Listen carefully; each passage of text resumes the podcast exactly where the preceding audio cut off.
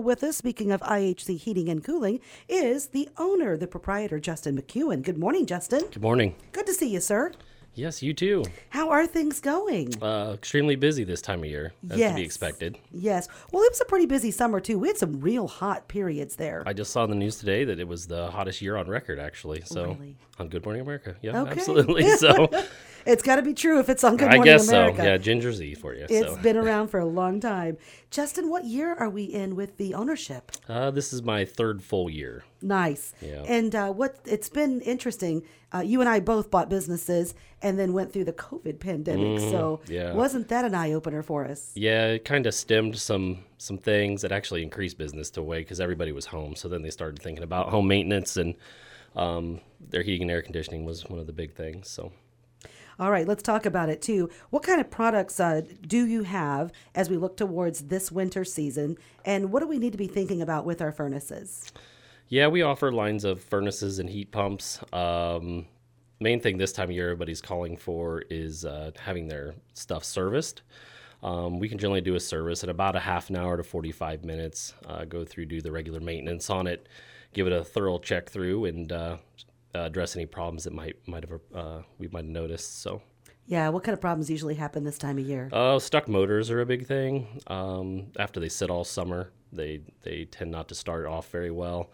Um, and then there's just routine maintenance with igniters and stuff. Not as much stuff uses pilots anymore, so we have to keep an update on those because those are are just as important. So. Okay, how about filters? What's the right thing to do about filters? Um, depends on size. One inch filters need to be changed uh, monthly.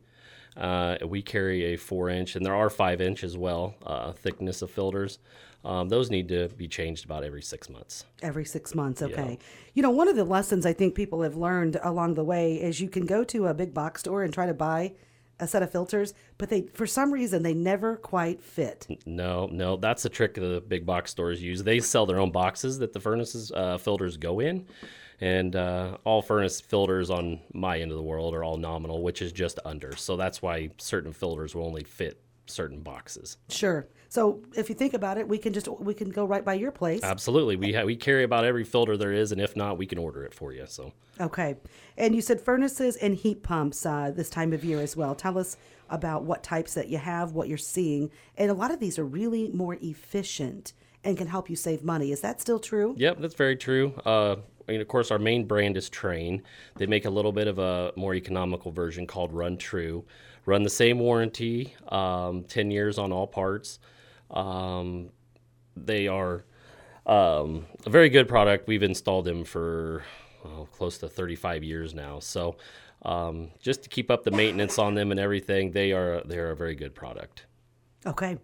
And how big are furnaces? And can you get a dual unit? I've heard of that as well. Uh, yes and no. Dual as far as the uh, the way they work, you can use um, some that'll do use the heat pump, which is straight electric, or you it'll switch over to the the gas fired end of it. Um, but yeah, that's the the um, the the dual fuel end of it. Not as many people have that, so um, that's not as um, normal a thing as uh, as just a straight furnace. So. Okay.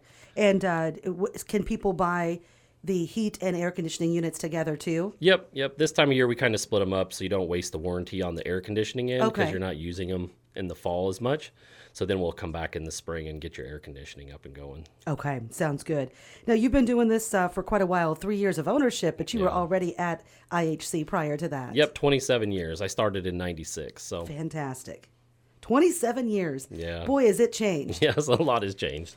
So, what what do you think about uh, an indoor recommendations? What are you comfortable sharing with us about the new technology type of thermostats?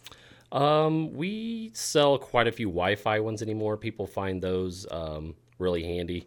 A lot of our snowbirds like them because they can go to uh, down south and then they can check their um, equipment from just their smartphone. So that has become a really big thing. Um, so yeah, home automation. Everybody's using their smartphones to turn their lights on and everything. So now they want to uh, that you can do it with your furnaces as well. Okay. How does one go about a digital thermostat? How does that happen? Um, we just need to make sure all the wiring's there, but you can give us a call and uh, we'll come over and do a free assessment on what you need.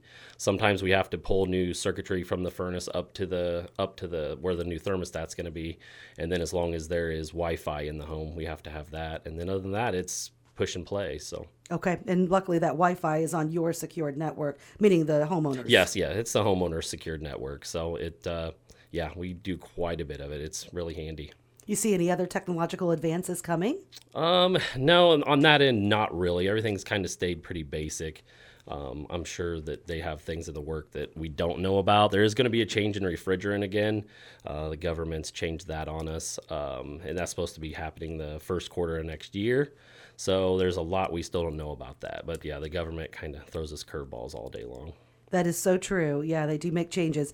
And uh, you have to let us know in the winter, uh, or excuse me, the first part of next year, what that looks like. Sure, absolutely. Let people know. Okay. And you have uh, 12 employees? Uh, n- there's nine. Nine? Yep. Okay. Yep. So we have a couple um, uh, DO programmers from the school come in, and so I, you know, we'd like to try to get people interested in, um, in at least this field, um, because there's just not as many people going into it. So, Yeah. And you've got some longtime uh, employees too. yep, yeah. Steve Whiteside is going to be there 40 years next year, so might have to sneak in a little party or something for him somewhere. Congrats to Steve. Yeah, he's been there a long time. That's awesome. That Yeah. shows, yeah, he's, he's a great guy. Yep. Well, good.